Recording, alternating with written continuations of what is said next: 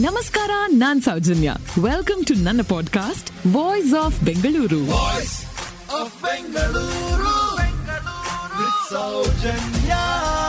Bhadravati iron and steel ಕಂಪನಿಗೂ ಬೆಂಗಳೂರಿನ S J ಪಾಲಿಟೆಕ್ನಿಕ್ಗೂ ಇರೋ ಸಂಬಂಧ ಏನು ಅಂತ ಗೊತ್ತಾ?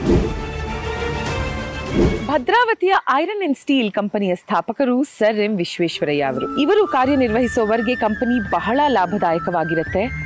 ಆದ್ರೆ ವೈಯಕ್ತಿಕ ಕಾರಣಗಳಿಂದ ಸರ್ ಎಂ ವಿಶ್ವೇಶ್ವರಯ್ಯ ಅವರು ಕೆಲಸ ಬಿಟ್ಟಾಗ ಕಂಪನಿಯಲ್ಲಿ ಸ್ವಾರ್ಥ ಸಾಧಕರ ಕೈ ಮೇಲಾಗಿ ಕಂಪನಿ ಸೊರಗಲಾರಂಭಿಸುತ್ತೆ ಒಮ್ಮೆ ಕೈಲಾಸಂರವರು ಅವರ ಗೆಳೆಯರ ಜೊತೆ ಮಾತಾಡ್ತಾ ಇರಬೇಕಾದ್ರೆ ಒಬ್ರು ಗೆಳೆಯರು ಹೇಳ್ತಾರಂತೆ, ಛೇ, ವಿಶ್ವೇಶ್ವರಯ್ಯ ಅವರು ಸ್ಥಾಪನೆ ಮಾಡಿದಂಥ ಐರನ್ ಅಂಡ್ ಸ್ಟೀಲ್ ಕಂಪನಿ ಹೀಗಾಗಬಾರ್ದಾಗಿತ್ತು ಅಂತ. ಅಕ್ಕ ಕೈಲಾಸಂ ಅವರು ಹೇಳ್ತಾರಂತೆ, ಸ್ಥಾಪಕರು ಸೂಚಿಸಿರೋ ರೀತಿನೇ ನಡೀತಾ ಇದೆಯಲ್ಲ?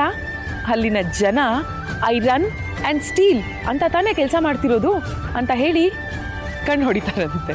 Bhadravati iron and steel company ಮುಚ್ಚೋಗೋ ಹಂತಕ್ಕೆ ಬಂದಾಗ ಮೈಸೂರಿನ ಮಹಾರಾಜರಾದಂತಹ ಕೃಷ್ಣರಾಜ ಒಡೆಯರವರ ಕೋರಿಕೆಯ ಮೇರೆಗೆ ಪುನಃ ಶ್ರೀ ಸರ್ ಎಂ ವಿಶ್ವೇಶ್ವರಯ್ಯನವರು ಕಾರ್ಯನಿರ್ವಹಿಸ್ಕೋತಾರೆ ಇದಾಗಿ ಎರಡೇ ವರ್ಷಕ್ಕೆ ಮುಳುಗಡೆಯ ಹಂತದಲ್ಲಿದ್ದಂತಹ ಕಂಪನಿ ಪುನಃ ಲಾಭವನ್ನ ನೋಡುತ್ತೆ. ಸರ್ ಎಂ ವಿಶ್ವೇಶ್ವರಯ್ಯರವರ ಶಿಸ್ತು, ಕಾರ್ಯವೈಖರಿ, ಇವರ ಅಮೋಘ ಸೇವೆ, ಇದನ್ನ ಗಮನಿಸಿದಂತಹ ಅಂದಿನ ಸರ್ಕಾರ. ಸರ್ ಎಂ ವಿರವರಿಗೆ ಎರಡು ಲಕ್ಷ ರೂಪಾಯಿ ಗೌರವ ಧನವನ್ನ ಕೊಡೋದಕ್ಕೆ ಮುಂದಾಗತ್ತೆ. ಆದ್ರೆ ಸರ್ ಎಂ ವಿ ಇದನ್ನ ಸ್ವೀಕರಿಸೋದಿಲ್ಲ. ಖಡಾಖಂಡಿತವಾಗಿ ನಿರಾಕರಿಸ್ತಾರೆ.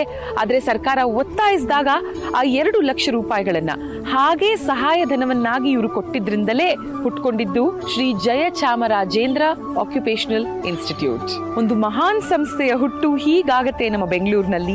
ಅಂದಿನ ಶ್ರೀ ಜಯಚಾಮರಾಜೇಂದ್ರ ಆಕ್ಯುಪೇಷನಲ್ ಇನ್ಸ್ಟಿಟ್ಯೂಟೇ ಇಂದಿನ ಎಸ್ ಜೆ ಪಾಲಿಟೆಕ್ನಿಕ್ ಅಥವಾ Shri Jayachamarajendra polytechnic